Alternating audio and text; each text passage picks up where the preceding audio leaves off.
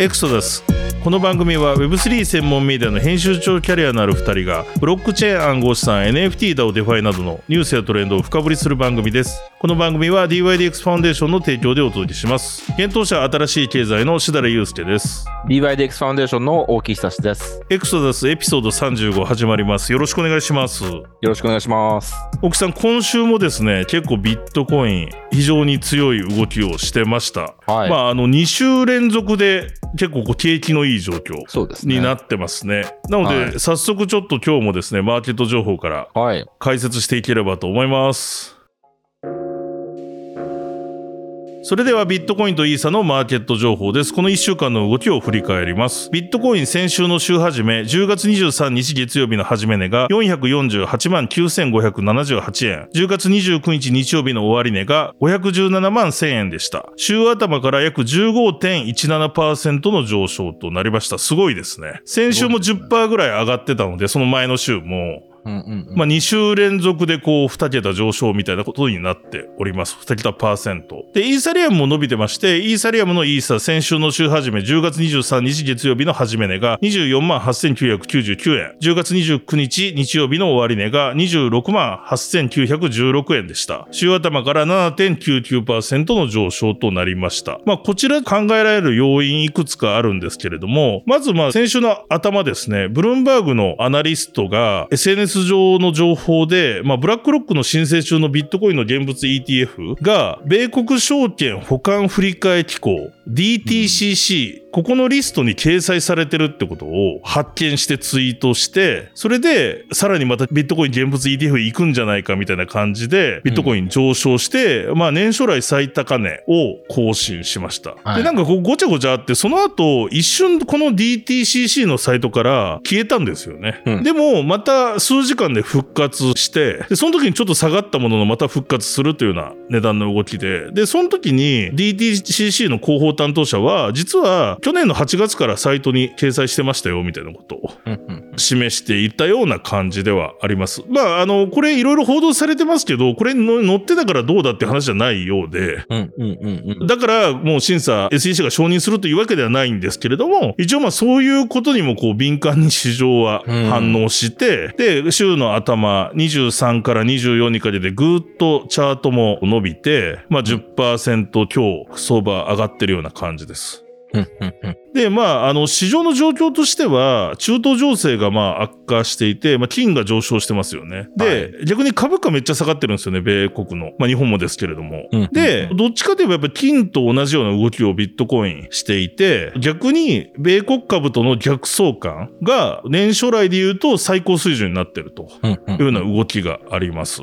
なので、このエクサスでも何度も言ってますけど、今の中東情勢だったり、世界的なまあ戦争の状況なんかとアメリカの状況というのが相まって、どっちかといえばビットコインがまあそのゴールド的な立ち位置で見られてるのかなっていうのもありますし、あとこの番組でも何度かご紹介してるアーサー・ヘイズなんかは、また10月24日にまた長いブログ公開したんですよ。長いですよね、いつも。長い、いつも長いのよ。面白いんですけど。面白いんだけどね。で、うんかなり分析してあるんだけどね。うんうんうんビットメックスの前 CEO のアーサー・ヘイズが。言葉遣いがと独特すぎるんですよね。そうだよね。で、まあ彼なんかは、実はこう今上がってんのは ETF の期待じゃねえっていうふうに結構言ってて。うん。まあもちろんそれもあるんだけれども、結局今のこのまあ戦争の状況うん。と、あとこれから予想される米国のインフレなんかの要因で、やっぱりビットコイン上がってるんじゃないかと。うんうんうん。で、実際、えっ、と、バイデンさんが、まあ、演説して、その戦争、ウクライナとイスラエルの戦争に触れた後に、ビットコインと金は。上昇してるっぽいんですよね。ちゃんとそのチャートを時間で見ると。で、その時に逆に米国債が大幅に売りが入ってると。要はアメリカっていう国のまあ価値、その国債を売って、やっぱりビットコインとか金に逃げるみたいな動きがうんうん。あるので、まあ ETF でなんかこう今盛り上がってるっていうだけじゃなくて、なるほどね。うん、ビットコインがインフレ進行中のグローバルな戦争の状況をディスカウントしているというふうに言っていて、うん。FRB が都合の良いレベルで利率を固定するポチョムキの村になるみたいな。でまあまあそういう表現をしていて、いわゆるこれからまあビットコインと、まあポジショントークはポジショントークなんですけど、ビットコイン仮想通貨の強気相場になっていくだろうと。うん。米国債から仮想通貨に移る時が来たんだみたいなことを、まあ言ってるというような観測もあり、ただまあ確かに ETF の期待というよりは、この株価との逆相関見ると、はいはい、はい。言ってること一理あんのかなと。あれですよね。ポール・チューダー・ジョーンズも番組で話したと思いますけど、はいはい。ね、1週間か2週間前にう、ん。質への逃避って言ってましたもんね。はいはいはいはい。ビットコインは質への逃避で上がってる。だからそこのなんか雰囲気っていうのがなんかできてきてるなと。うん。で、実際 S&P500 なんかは、この1週間ガッと、まあ決算いろいろ出てますけど、アルファベットとかマイクロソフトとかメタとか、うん、うん、ビットコインの真逆のチャートみたいなの描いてるっていう。ところは、下がってるっていうところはありますからね。まあ、ビットコインって何でも上がるってあれですけど、今回はね、だから金と連動してて、はい。まあ、安全資産的な、質への逃避的な感じで上がってるじゃないはいですか。はいはい。と言ってるじゃないですか。言われてますね。うん。はい。けどなんか金融緩和とかね、利下げが続いた時は、なんかリスク資産と連動して上がる。いや、そうなのよ。なんねか。都合よくこすごいですね。う、そうなのよ。でもなんか本来のナラティブっぽいのは今の方なのかなと思いつつもね。そうですね。デジタルゴールドですからね。そうですね。で、ただまあこんな状況ですけど、11月1日に FOMC の結果がありますし、うんまあそこの数字でまたちょっと世の中の状況、雰囲気変わると、まあビットコインにも影響あるかもしれないというのは一個今週の注意点ではあるかなと思いますし、ただ半減期はまあどんどん近づいてるみたいなこともあったりするので、はいはいはい。まあさっきのアメリカの金利の話だったり、国債の売られてる話だったり、いろんなこのまあ複数の要素が絡んでってどう出るかなっていうところと、あとまあ僕的になんか注目してるのは、この後紹介するんですけど、ドミナンスやっぱり上がってってるんですよね、ビットコイン。うん。この状況でもアルトターンするのはいつなのかみたいな、すんのかみたいなところも含めてなんか注目なのかなと思ってます。はい。じゃあちょっと続いて毎週お伝えしている固定の数字の方からざっとご紹介していきます。暗号資産全体の時価総額、コイン月光の調査です。10月30日の調査では、195兆6446億円ということで、1週間前が179兆だったので、まあ全体のマーケットキャップも8.86%ぐらい上がってるというところです。で、直近の取引ボリュームなんかも、まあずっと毎週見てましたが、あの、桁が変わるぐらい増えているというような状況があります。で、続いて、主要な暗号資産のドミナンスですが、コインマーケットキャップの調査では、10月23日のビットコインのドミナンスが51.46%、で、10月29日の調査では52.99%ということで、53%に迫る勢いという状況です。非常にドミナンス上がってます。で、イーサリアムが17.41からこの1週間で17.05と少し下がっていて、テザー USDT も7.26から6.74、BNB が2.87から2.72、XRP が2.42から2.32ということで、まあ本当にビットコインに寄ってるなというような動きになってまいりました。うんうんうん。はい。続いて、恐怖強欲指数、ビットコインの恐怖強欲指数なんですが、久々にこの1週間は何でしょう？まさに市場の動きと合わせてではあるんですけれども、数字としては高いものになってます。23日月曜日が53の中立、24日火曜日が66の強欲、楽観ですね。で、うん25日水曜日が72の強欲、26日木曜日が71の強欲、うん27日金曜日70の強欲、土曜日65強欲、日曜日72の強欲。で、本日、この収録時点10月30日月曜日が68の強欲とはい。いうことで、まあ久々じゃないかな、1週間こんなに上がる強い、久々ですね。うん、状況にはなってきておりますので、まさに今市場として投資家の意欲があるのだなっていうのが見て取れるかなと思います。続いてグラスノードのオンチェーンデータビットコインのインフローです。ビットコインが取引所にトランスファーされたトータルのボリュームなんですけれども、若干ですね、増えてきたかなという感じはします。えっ、と、6月ぐらい、今年の4月、6月ぐらいに大きくあった動きなんですけど、そのぐらいまで取引所に送られる数というのが増えてきたなというところがありまして、23日の月曜日は 56,159BTC。で、一番伸びたところで24日、65,230BTC。その後ちょっと落ち着きまして、29日の日曜日の総量は 23,000BTC ということですけれども、数ヶ月で見てみると、やっぱりちょっとこうインフロー率が上がりつつあるのかなと。うん。だまあ取引所に送って売るみたいな、これだけ利益が出てるので、まあ、利確しているっていう動きも出てるのかなというところです。うん、うん、うん。類似した数字ですけど、取引所が持ってるビットコインの残高ですね。こちらもグラスノードのデータで言うと、まあずっとこれ下落傾向だったんですけれども、えっ、と、ややちょっと上向くかというような方向にもなりつつあるかなと思っています。まあちょっとうろちょろはして、まだ全然低いんですけれども、23日の保有量が230万 6206BTC ということで、そして29日の残高が231万 1622BTC ということで、まあずっと下がってたんですが、この1、2週間でちょっとグラフの方が少し上向いてきたかなというような状況はあるかなと思います。うん、うん。はい。で、あとまあ、個別の他の銘柄で言うと、チェーンリンクなんかが、これあれですかね、この後紹介するニュースと関連あるのかないのかちょっとわかんないんですけれども、うんえっ、と、この1週間では非常に、まあ他のあるとも伸びてはいるんですけれども、日本円で言うと1100円ぐらいだったのが、今1600円ぐらいまで、まあ結構な伸び率示しているなというような状況もありました。うん、うん、うん、うん。はい。ということで、ざっと数字の方をご紹介しましたが、大木さんの方で何か補足などあればお願いします。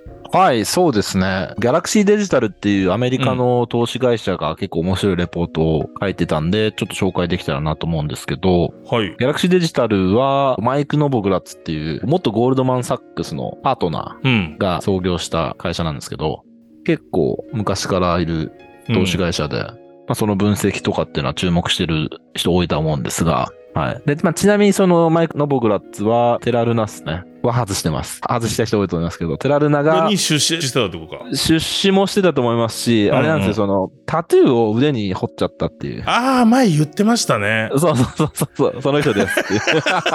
今どうなったのか知らないですけど。うん。はいなるほどね。まあ、だけどすごく有名な投資会社はいです。はいはい。で、そのギャラクシーデジタルが、ビットコイン ETF がもし承認されたら、どのくらいビットコイン市場、ビットコイン価格に影響があるかっていう分析をしていて、はいはい。ETF 承認後の1年間で、うんビッ。トコイン市場に流れる資金ですね。はいはい。まあ、ファンドとか、そこら辺からの資金流入額が、うん。1年目は140億ドル。ほで、2年目が270億ドル。う。うん。3年目が390億ドルと。なるほど。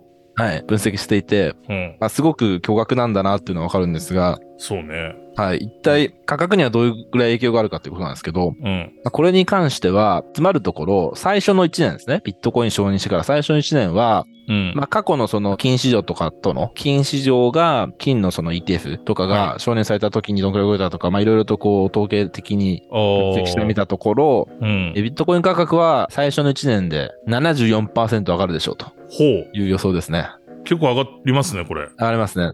なんで、仮に今承認されるとしたら、今から、えーどのくらい価格が上がるかということなんですけど、うんうん。1年間で、えっと、今3万5千ドルぐらいなんで、えーこれが6万ドルになるというふうに言えると思います。倍弱。そうですね。ってことは日本円で言うと800万とかそのぐらいいくかもしれないってことですよね。そうですね。今500万だから日本円が大体。いや、500ちょいだから。900万超えですね。そうか、超えるか。だから、オールタイムハイですね、これ、両方とも。いわゆるオール。タイムハイにオールタイムハイですね。うん。もしいけば。日本だと1000万円が見えてくるのか。見えてきます。まあ、円安問題はあるものの。あるものの。あるものの、うんそうよ。大台ですよ。大台見えてきますね。だって、5年ぐらい前に1000万円いくっつったら、本当にね、はい。何言ってんだこいつみたいな目で見られてましたからね、言っても。うん。うん。そうですね。なるほど。はい。まあなんでね、まあビットコイン ETF、まあ、インやあっぱり相場を、はい。相場を動かしてるわけじゃないという朝ヘッズとかのね、声もありますけど、まあやっぱ注目はめちゃくちゃされててね。まあまだこれを見ると織り込まれてない要素もあるのかなっていう気がしますよね。そうですね。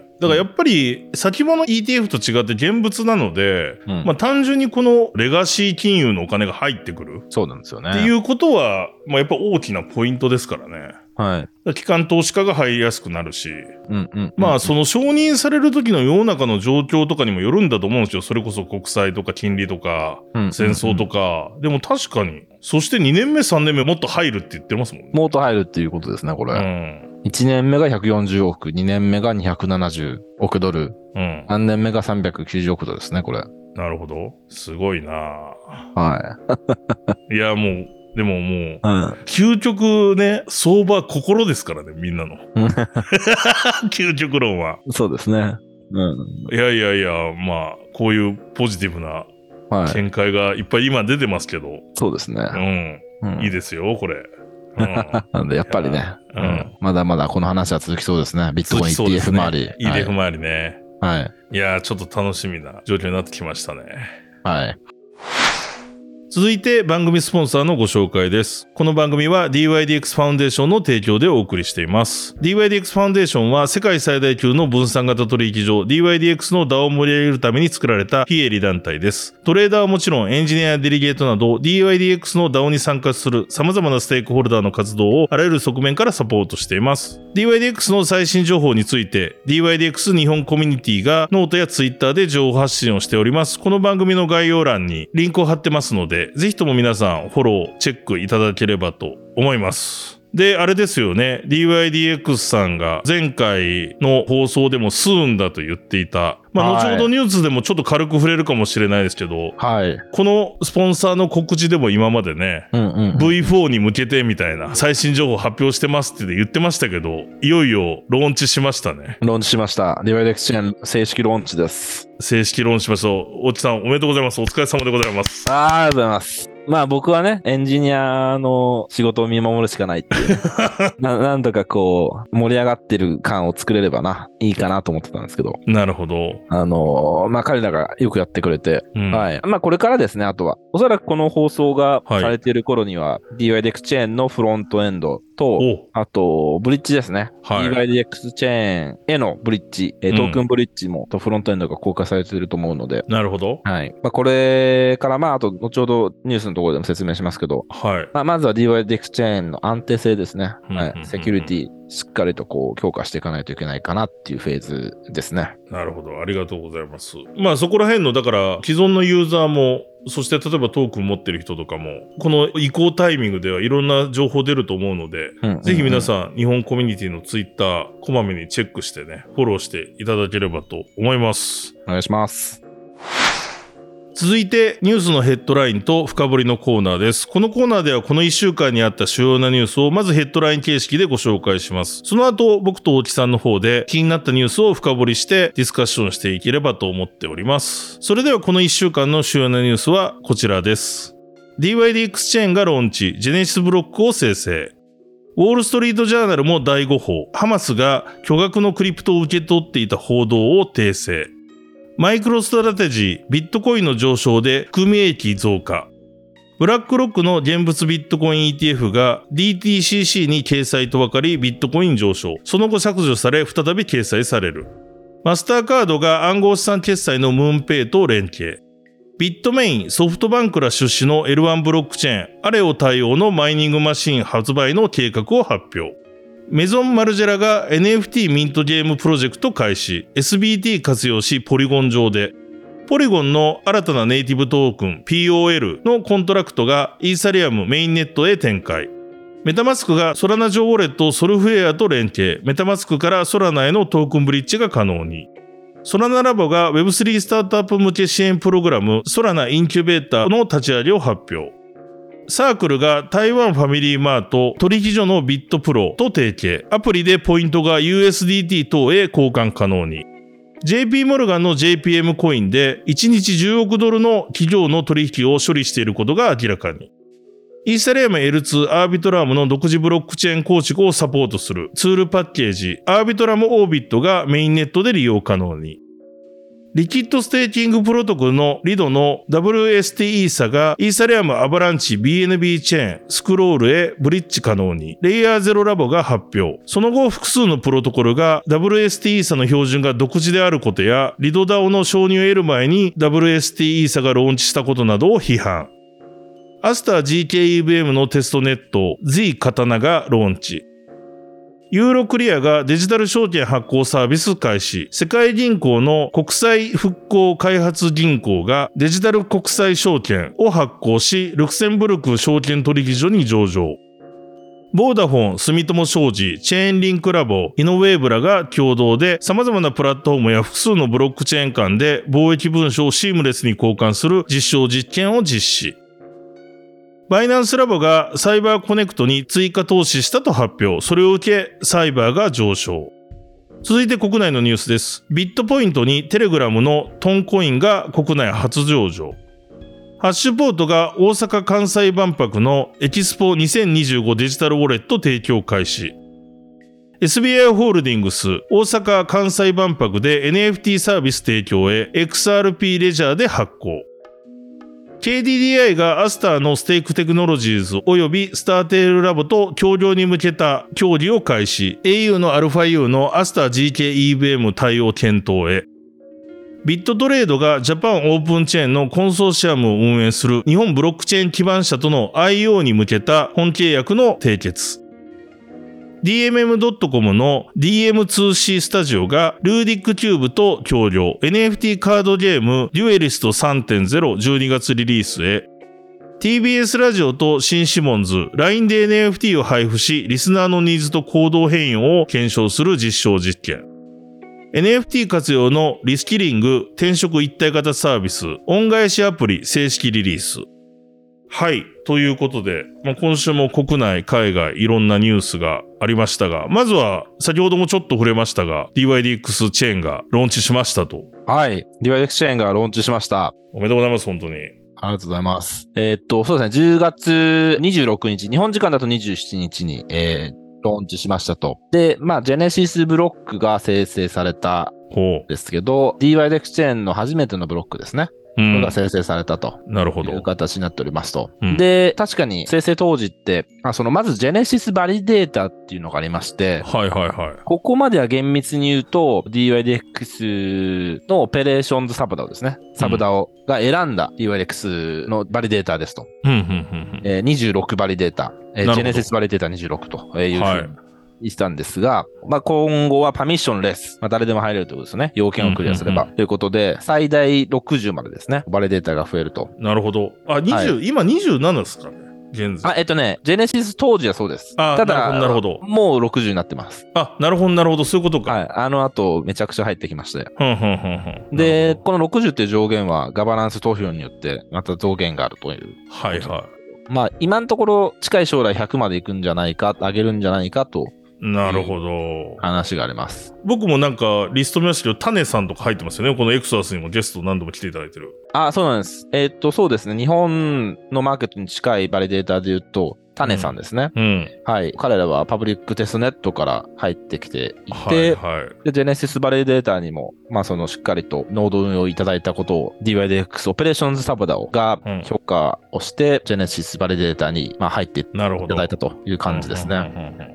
はい。なので、コスモス界隈で有名なところですね。そのバリデータ、もうオールスターみたいな、はいはいはいはいはい。そんなバリデータばっかで構成されていて、すごい。はい。うんうんうんうんえーで、それがまあ、ジェネシスバリデータ26で、まあうん今後パミッションレスになったら、まあ、基本はステーク額で勝負をすることになります。なるほどなるほどなるほど。はい。うんうん。まあ、自分たちで買ってステークするのもいいですし、ステークしてもらうかですよね。まあ、例えば、シダーさんも DYDX トークン持ってるって言ってましたけど、これからブリッジを DYDX チェーンにして、で、どのバリデータにステーキングしようかなっていうことを選ぶとは思うんですけど、そうか、このじゃあ60とかから、はい。タネさんを選ぶか選ばないかとか、そういうことになってくるってこと？ああ、そうです。ははいはいはい。はいなるほど。うん。で、、なんだろう、DYDX ファウンデーションとしては、おすすめの選び方みたいなことを書いたブログもあるんで、それも参照いただきたいちょっと読まないとね、僕じゃあ。どうしてもクロエちゃんに釣られてそっちにやっちゃうかもしれないですけど。あコスモステーションですか そうそう、イクワさんじゃなくて、ちょっとクロエちゃんの方がちょっと、そういう選び方じゃないんだけどね。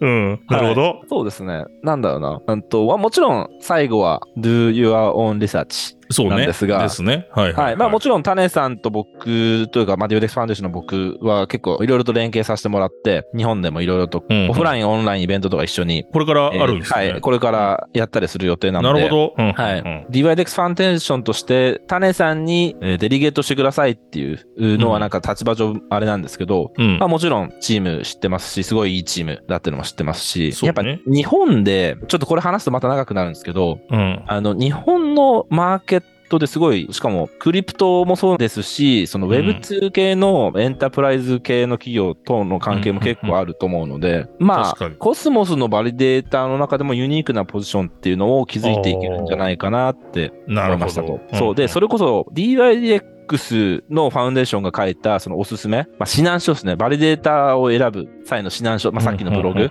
にも書いたんですけど、けどそのインフラ面ってあんま差別化しにくいと思うんですよ。そのうん要は、まあちゃんとブロック作りますとか、ちゃんとアップタイムにしますとか、スピード上げますとか、うん。二重サイン気をつけますとかって、いや、超大事なんですよ。超大事で、僕できないです。僕できないですし、あれなんですけど、トップレベルになると、いや、それは当たり前だよねっていう話になるんですよ。まあまあ、そうか。はい。ってなると、他、バリデータどこで差別化しますかって話になるじゃないですか。確かに。で、そうなった時に、うん。やっぱりその DYDX ちなみに日本は大きな市場だと思ってるので、大事な市場だと思ってるので、なるほど。こういう市場の声を届けられるバリデータってどこになるんだろうなっていうああ、ね。風に考えてもいいじゃないですか。そうですね。はい。うんうん。なるほどね。はい。そうなった時に、まあ、そういう理由で例えば種さんを選ぶっていうのは、まあ、メイクセンスですよねっていう確かに確かに。ことは言えるかなと。ただ、それはももちろん皆さんの大事なトークンなんで、自分でしっかりリサーチして、それは最終的には決めてくださいっていうなんですけど。なるほど。ちょっとあれですね。この間言ってましたけど、詳しくはまたちょっと次回のエクストラ回で大木さんにいろいろご質問したいなと、その DYDX のこれからみたいな、チェーンのこれからみたいなね、はい。聞きたいんですけど、まあ、本当に soon と先週言ってて、その間にもうローンチして、あれ僕もびっくりして、本当に soon だなみたいな ところで、まあ無事ローンチして、ということですよね。だから詳しくはちょっと次のエクストラ回で大木さんにじっくり聞ければと思うんですけれども、今のまあバリデータ選びの話から、はい。まあ、今後発表されるようなことがあると思うので、なんかお伺いしたいと思うんですけど、今後のざっくりした予定としては、うんどういう感じなんでしょうか、そうですね。今はフェーズで言うと、アルファっていうフェーズになりますと。うんで、メインネット、今、あの、DYDX チェーンのメインネットがローンチしたんですが、うんまあ、それ2段階になってまして、アルファとベータ。うん。で、アルファでは、ネットワークのセキュリティを確認する、ほうほうほう。まあ、ストレステストっていう報道もありまはいしたけど、はいはいはまあ、まあ、そんなような、そのようなフェーズですと。い。なるほど。はい。まあ、具体的には、DYDX トークンがしっかりブリッジされて、うん。で、あの、より多くのバリデータにしっかり分散されて、うん。まあ、例えば一つのバリデータがたくさんトークンを持って、なんかネットワーク乗っ取れる状態になるとか、ねそうそういったことはね、防ぎたいじゃないですか。確かに確かに。はい。そうならないように、多くの DYDX トークンをブリッジして分散させて、バリデータにデリゲートするっていうのをこうしっかりやりたいフェーズっていうなるほどね。ところですね。うんうんで、それがアルファで、次がベータで、うん。うん、ベータでは限定的ながらもトレードがスタートします。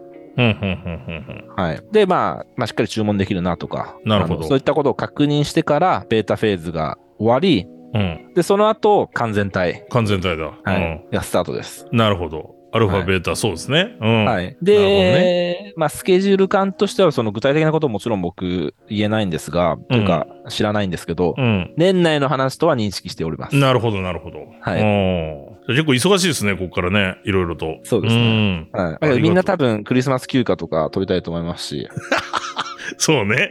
10月はだって、第3木曜日はサンクスギビングなんで、11月か？あれ？11月？です。11月？そうだよね11月です。はい。なんかこれはね、僕ら知ってるわけじゃないし、あれですけど、はいそういうことから考えると結構急ピッチに進むかもしれないですよね、みんなで。そこまでに決着つけたいと思ってると思いますよっていう。まあ、ですよね。はい。うん。それで、ね、感謝祭やって、そう。そう。そのまま休むみたいな。ターキー食べて。て休むんですよ。はいやーじゃあちょっと注目していきましょう。で、はいあの、先ほども言いましたが、このローンチに関して詳しくは来週のエクストラ回で、ちょっと僕は大木さんにいろいろお伺いしようと思ってますので、はいはい。そちらも楽しみにしておいていただければと思います。はい。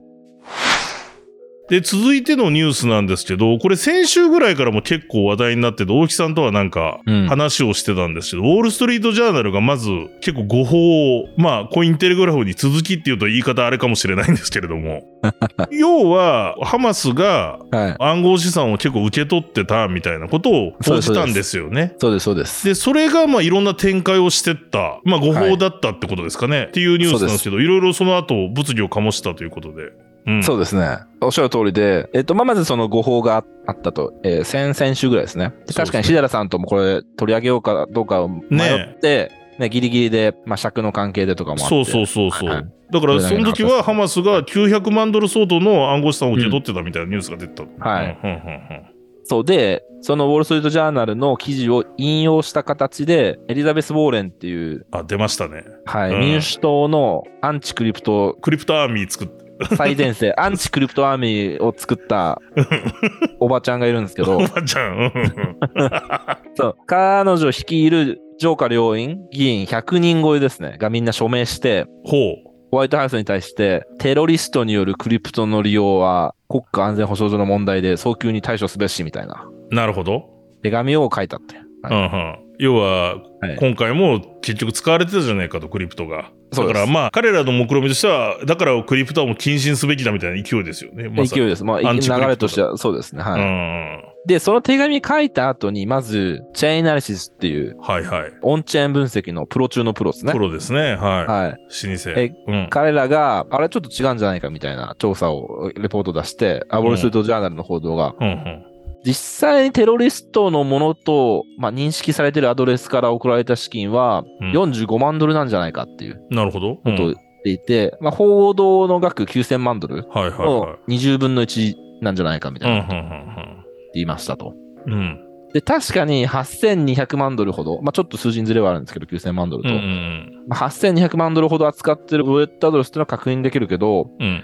これを思思ってるのはハマスじゃなくて、うん。おそらく第三者のサービスプロバイダーでしょうとなるほど。いう話をうんうんうん。出しましたと。うん。で、ここまでが先々週だったと思います。はいはいはいはいはい。あ、それからすみません、先週の頭からなと思いうん、ます。そのぐらいですよね。そのぐらいね先週月曜日ぐらいですかね。先週月曜日ですね。はい。はい。で、先週の中頃から終盤にかけてまた展開があり、うん。うん。チェインナレシスとうん。双璧をなすうん。エリプティックスですね。ここも参戦して。まあ、ここをしっかり読むと、うん。ハマスが巨額のクリプトを受け取っていたと断言できることをサポートする証拠はない。うん、なるほど。裏付ける証拠なし。うん裏付ける証拠なしう。ん。うん。で、これに関して何らかの結論を出したいのであれば、うん。まあもっとちゃんとしたブロックチェーン分析と、うん。もっとこうコンテキストが必要っていうような言い方をしてますね。ああ。だからね、そのサービスプロバイダーとそのハマスがおそらくこういう関係にあってとかわかんないですよ。はいはいはいはいはいはい。うんうんとか、そのサービスプロバイダーのチームメンバーコーデとか、うん、うん、うんそういった分析が必要ですと。うん。なるほど。で、エリプティックとしては、うんウ。ォール・ストリート・ジャーナルに連絡し、うん。まあ、記事訂正しろと言った。おおなるほどなるほど。はい、言ったと。うんで、ウォーレン議員ですね。うんエリザベス・ウォーレンにも連絡して、ちゃんと理解してから引用しろっていうようなこと なるほどね。まあまあ、うんまあそ、そんな口調では書いてないですけど、まあまあ、つまりそうそういうことを、そういうことを話話してますと。はい。なんですね。うん。おおはい。で、その後、ウォール・ストリート・ジャーナルは訂正を出しました。おおうん。で、結構これが部分的な訂正にとどまってるという批判の声もあるんですけど、まあ、大体訂正した内容としては、えーまあ、テロ組織ですね、PIJ がヒズボラに、うん。えー1200万ドル以上のクリプトを送ったと誤って書いてしまっていたけど、うん。まあ、それは違いますよ、みたいな、うん。うん。うん、話ですね。うん。なるほどね。はいうん。そう。で、まあ、訂正記事を出しましたと。うん。届きましたね。でも。うん届きましたね。うん。うん。ただ、コインベースのチーフリーガルオフィサーとかも結構コメントしてて、うん。うん。全然これじゃ訂正になってないじゃんみたいな、はい。あのところは話していて、要はその、だってそもそもその記事の根幹となるソースっていうのがふわっとしていて、その、そうね。受け取ったかもしれないし、やけど受け取ってないかもしれないし、みたいな。うん要は調査不足っていうことなんで、おそらく記事を、全体を撤回すべきだっていうふうに言いたいんだと思うんですけど、なるほどね。そこまでには至ってない。けど、まあ一部訂正はしましたよっていう。うん。まあだってまあ言っちゃうとさ、もうまあすごい僕らが言うとポジション得になっちゃうかもしれないけどさ、はい。まあよくあるじゃないですか、この既存メディアの、うんホラー見たことかクリプト記事みたいな。そうそうそうそうそう。うん。そういう論調ですよね、そもそもがね。そうなんですよね。結局この訂正まで読む人いないし、やっぱり暗号資産って危ないんだなっていう印象は残ったし、まあそれでも実際政治家も手紙なんか書いちゃったし。そうなんですよ。でもだから要はマネロンにも使われるよねみたいな話の文脈でよく似てるんですけど、うんうんうん。まあなんかね、それはやっぱりこの業界の人怒るよなっていう気がするよね。実際でもじゃあドルは送られてないのかって話じゃん。いや、めっちゃ怒られてると思いますよ。でそこなんですね、やっぱり。うん、うん、うんハマスに。うん。そうなんですよね。うん。結構その、まあ、ライアン・セルキスとか、はい。危惧してることって、うん。要は今回のイスラエル対ハマスの件、まあイランもはい。あ関係国として入ってきてますけど、うん。要はアメリカの外交の失敗ですと、まず。うん。確かに確かに。で、バイデン政権の失敗ですと。うん。うん。それの怒りのやり場をクリプトにしようとしてるんじゃないかみたうん。いな。なるほどね。うん。うん。クリプトをスケープゴートにしようとしてるんじゃないかみたいな。うん。なるほど。うん。そういうことをすごく危惧してますね。はいはいはいはい。なんで、これももしかすると、仮に、仮にというか結構争点になると思うんですよ。そのウクライナはじめ、うん。イスラエル、えーハマスうん。での、まあ、いわゆる紛争、戦争状態に関して、アメリカがどこまで関与するのかとか、はい。なんで止められなかったのかとか、そういう話になると思うんですけど、うん。そこで、その結構大きな争点になると思うんですよ。うん。そうなった時に、クリプトが巻き込まれる可能性って大きいんだなっていう。ああ、まあね。っていうような見方もできると。確かに。で、エリザベス・ウォーレン先生は、うん。全然反省している様子はなく、うん。なんかその、ニューヨーク・タイムズのディールブックっていう。のがあるらしいんですけど。そこに答えていて、うん。なんかクリプトのロビーストがクリプト支援のテロリズムの役割を消化するために頑張ってるようだって。なるほどね。なんか、全然ひく一歩も引く気がなくて、聞く気ないね。さすがだね。うん。うん。ここら辺をどう、まあ、止めるというか、しっかり選挙で落とすか落とさないか。そう だよね。そうそそもそもバイデン・エリザベス・ウォーレンラインっていうのが、やっぱ結構確立されてるっぽいので、そうだよね。やっぱバイデン政権、まあ民主党じゃなくて共和党がいいとかっていうそういう話じゃなくて、とりあえずバイデン・エリザベス・ウォーレンラインってやばいよねっていう、うん。うん。うんことは言えるんじゃないかなって。そうだよね。ますます落とさなければいけないっていう。確かに。でもそういう意味ではさっきそのクリプトこれ関係ない話ですけど、はい。まあまたこれイスラエル支援するってなって、要はそのお金どっから出んのよって話で、結局またお金するっていう話になるから、うんうんうんうん。で、やっぱりアメリカの世論そっち、え、なんでアメリカ国内じゃなくて外にばっかり金使ってんの論みたいな結構最近高まってるじゃないですか。高めてると思いますね。ねえ、人助けてる場合かみたいな。まあ、これもいろんな難しい倫理的な問題もあるんだけど、そういう意見が強いし、トランプなんかそれに乗っかってるわけじゃないですか、マジで。今も。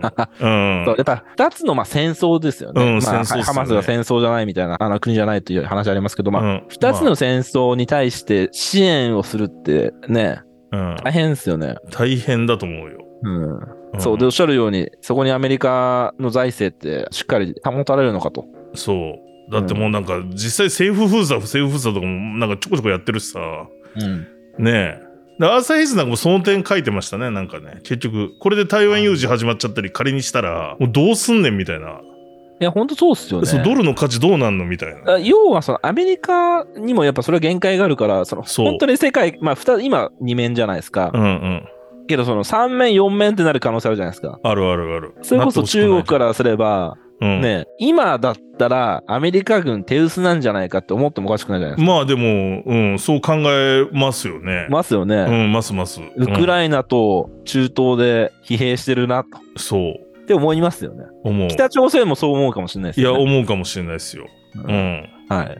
とはいえ、アメリカと中国が微妙にこう、なんか近づきつつあるような雰囲気もあるんで、まあ、ここは非常に難しいですけど、うんうん。いやー、だからちょっとこのあたりがまた大統領選にも絡んでくるね。やっぱり。来ると思いますよ。バイデン、このタイミングで偉いことになってきたね、本当に。で、このおばちゃんなんとかしないとだね。このおばちゃんなんとかしないと。しては、本当にクリプ。ト税としては本当もう、いや、うん民主党がとか共和党がとか、その政治的な話ではなく、本当ワンイシューで、うん。このおばちゃんやべえなっていう、そうだね。はい、いやそういう認識です。ー、ちょライアンに頑張ってもらうしかないな。ライン。アン、そうなんですよ。けど結構、まあライアンは今年かな？今年の最初の頃から、俺はこれから政治頑張る的な宣言してましたけど、うんうんうんまあ他の、やっぱさっきのコインベースのうん。はい。コンプラトップとかじゃないですけど、うん。まあ認識はみんなそんなずれてない気がしますね。そのクリプそうっすねト業界の米政治とか、こうんうんうんのエリザベス・ウォーレンとかに対する認識、うんうんそのうん残ってくれた方がいいっていう人はいないと思いますし、うん。確かに確かに。うん、確かに怒ってんな、コインベースのリーガルも。怒ってますよ。怒ってはいますね。こんなん訂正に入んねえだろうと。けど、その、仮にわかんないですよ共和党とか、あのうん民主党のバイデンの対抗馬が出てきたときに、うん。この外交のいわゆる失敗としましょう。外交の失敗と呼びましょう。これを言い訳するときに使いやすいじゃないですか、クリプトって。そうね。クリプトがまずかった。俺たちはやるだけやったけど、抜け道があった。うん、まあそういうことか。そういう文脈にしやすいんだ。使いやすいじゃないですか、使いやすいね。うんあの、審議はどうでもよくて、多分そういう人んたちにとってそうそうそうそうそう。いやー、ちょっとこれ見守りたいですね、今後も。うん。はいで、続いてなんですけど、マイクロストラテジーですね。まあ、かねてからビットコインを買うというのを、なんだろう、メイン業務って言ったら怒られるのかな？一応、インテリジェンスツールとかも出してる会社だと思うんですけど、今、含み益かなり出てるよっていうのが報じられてます。で、今、まあ、3万5千ドルぐらいまでビットコイン上がってますよね。で、9月下旬の時点で彼らが発表してた1ビットコインあたりの平均取得単価が29,582ドルだったんですよ。つまり、1ビットコインあたり5000ドルぐらいは儲けてるので、まあ、あくまで含み益ですけど、7億ドルぐらい出てんじゃないかみたいな。状況になっていて、まあ、ちょこちょこちょこちょこ、ドルコストじゃないですけど、マイクロストラテジーはビットコイン、ここ数年買い増し続けていて、これがさっきの大木さんが言ってたような、まあ、あの ETF が承認されたりしたらどうなっちゃうんだろうな、みたいな。なんか、下手な事業をやるより、ビットコインをひたすら買ってた会社がなんかものすごい資産を持つみたいな、そういうこともあんのかなと思って、面白いっすよね。面白いよね。そうか、ビットコイン投資、面白いっすね。ここの社長もね、すごいですからね。毎日ビットコインの画像ばっかりツイートしてますからね、本当に。そうっすよね。ただまあなんか、ちょっとそういう感じでまた注目されているし、逆に彼らの平均取得単価が下がると、ちょっとみたいなところにもあるので、なんか、まあ、稀有な例としてチェックされてるなと思って、僕はまあずっと気にしてはいるんですけど。うんはいはいはいはい。でも今15万8245ビットコイン持ってんだもんね。そうですね。すごいよね。これはあのちょっとなかなかごまかして言うのは難しいんですけど、はいだ。からずっと昔からクリプトの事業をやってる、もう本当に僕よりも全然前からうん。やってる人が、まあその暗号資産関係のビジネスをずっと頑張っていて、うんただそのビジネスをやるためにもちろん暗号資産を仕入れなきゃダメで、まあ、ビットコインをいろいろ仕入れたりしてたわけですけど、はい。紐解いてみたら、その事業をせずに、そのビットコインをただ持ってるだけの方が、会社としての業績は良かったんじゃないかみたいな、この間言ってた。余計なことをしない。余計なことせずに。も ちろんね、何か作るとその制作や原価かかるし、みたいなことをね、言ってた古株の人もいたぐらいですけど、まあ、そそういうことじゃ、それ面 そういうことじゃないんだけど、まあ、けど、やっぱビットコインとか持つようになって思うのは、うん。動かないことってすごいことなんだなって。ビットコイン保有して、まあ、ダイヤモンドハンドって言われますけど、はいはいはい。ガチホ？そう、ガチホ。うんと、ちょっとやそっとじゃあ動じず、うん。ビットコインの将来を信じて、うん。ファッドが来ても無視して、うん。余計なことはせず、はい。はいはい。持ち続けるって。なんかこれはこれですごいことだなって確かに。思いましたね。まあだから、マイクロストラテジーも偉いっすよね。偉い。ずっと持ってるもんね。なんやかんやで。はい。じゃあこれ上場企業っすよね。上場してるし。よく、よく周りの人たちが何も言わないですね。なんか言ってんのかな、いやいやいや、うん、言ってる、もうでもそういう人は残ってないかもしれないですね、会社にはね。そう、上場してるからちゃんとこういう数もね、発表されるんですよ、要は。公表されるわけですよね。でもまあ確かにその握力っていうか、確かにその感じはあるかもな。うん。なんか何もしないことってあるみたいですよね。なんか人間ちょこっと動きたくなっちゃうじゃないですか。動きたくなっちゃう。動きたくなっちゃう暇になって。そう。そういう人の話よく聞きますもんね。それこそなんか、過去にクリプト買って10倍になったから喜んで売ったら、でも今考えるとあの時なんで売ったんだろうみたいな。はいはいはいは あの、もう今、それよりも何倍もなってん、何十倍にもなってんのにみたいな。い。いや、でもうそうかもしれないね。まあまあ、日本ではこういう企業はなかなかないんじゃないかなと。一時期、一部の企業は報じられてましたけど、前回のブル相場の時、ん。うん。日本の企業でも10社ぐらいポートフォリオ組んでるとかあった。うんうん。ただそこら辺が今もどうなってるかよくわかんないですし、まあ、期末に売って買ってとかしなきゃならない、そこで処理してる可能性はあるので、はいはいはいはい。法人の場合ね。まあそうなんですよね。う。そう。ただ、ね。マイクロストラテジー以外にもいくつかグローバルで見たらあったと思うので、うんうんうんうん。まあなんかすごいっすよね。でテスラも結局売ってないんですよね。売ってないと思う。一部は過去からなんか売ってたみたいなのあったんですけど、全部を売ってたりはしないような気がする。うん。うん。スクエアもだから持ってるはずだよね。ジャック同士のね。うん。うんうんうん。だからまあ、ここまで、まあ、まだこの2、3週間でガッと上がっただけなんで、ぬか喜びしてはダメですけど、まあ、ここから本当にその半減期と ETF となんやかんやで伸びていくんであれば、またここら辺のなんか企業のポートフォリオ。で、まあ ETF なんかそういう意味ではまさにその中間みたいな話ですもんね。もっと企業が持ちやすいみたいな。そうですよねうんだから、ちょっと注目されてくんじゃないかなとなんか思ってました。で、あと、まあ、いくつもニュースあったんですよ。今日ちょっと取り上げたいのが、ボーダフォンと住友商事、あと、チェーンリンクですね。分散型オラクルネットワークをやってる。はい。そのチェーンリンクを開発しているチェーンリンクラボ、そしてイノウェーブ、このまあ4社が共同で、プラットフォーム上で貿易文書を交換するための実証実験を行ったってことをまあ10月24日に発表してましたと。で、この実証実験は様々なプラットフォームや複数のブロックチェーン間で、その貿易文書をシームレスに交換することに焦点を当てたものということです。で、僕もちょっとこの貿易金融とかこの貿易文書のとこ明るくないんですけれども、うんうんうんまあ、ただ貿易ってやっぱり国をいろいろまたぐし、うん。結構昔あのコルダの人とかにもすごい聞いたんですけど、もはいうその紙でやり取りするみたいなのがめちゃくちゃ多いっぽいんですよね、やっぱり。へえ。うん。物理的に。うんうんうんうん。でも、やっぱりそれだと DX も全然できてないよね、ということなんですけど、で、さらにその、インターオペラビリティもあんまりないよね、みたいなところの問題がずっとありましたと。うんで、まあ今回この実証実験では、チェーンリンクのクロスチェーン相互運用プロトコル CCIP。まあこれ最近よく出てきますが、これとボータフォンのデジタルアセットブローカーっていう仕組みが使用されて。参加企業がネットワークで結ばれた IoT デバイス間のセキュリティと相互運用ができるようになったと。うんうんうんうんうん。で、このデバイスとブロックチェーン両方で、まあ、トークンを移転するためのインターフェースが作れたということでした。だから今まで紙でやってたところとかを、これが、まあ、これ実証実験すると今後こういうのが進んでいけば。これはね、多分コストダウンのブロックチェーン利用っていうところだと思うんですよ。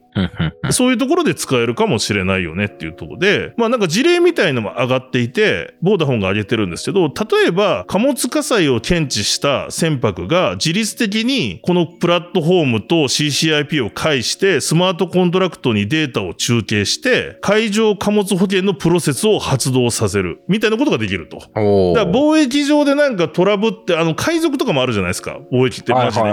で、ああいう時って、やっぱりこう、後から保険申請して、うんとか、そういうのを、この多分 IoT デバイスで、例えば船が燃えたって温度で感知したら、実際的にもう保険が降りるみたいな。自動的にやってくれるんですね。そう、そういうことをスマコンでやるみたいなことを目指してるっぽくて、ちょっと面白いなと。ほうほううん。まあ、かねてから、あの、いろんなコンソーシアムチェーンの件とかが取り組んでたことでもあるんですけれども、なんかちょっと面白いし、まあ、チェーンリンクのネットワーク使ってるってところははいはいはい面。白いなと思ってるので、これあれですね、だからお話聞けるなら、詳しい方聞きたいなって、沖さんともさっきそうで話しててすよね。。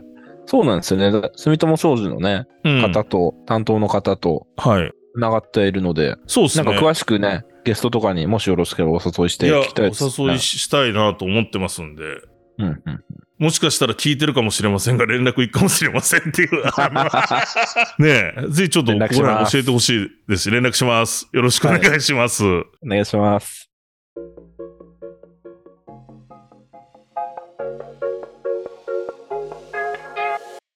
ということで今回もエクサスをお聞きいただきましてありがとうございました。このエクサス通常エピソードですね毎週水曜日に配信しているエピソードと EP とつくですね放送にはですねリスナー証明書のポープを配信しております。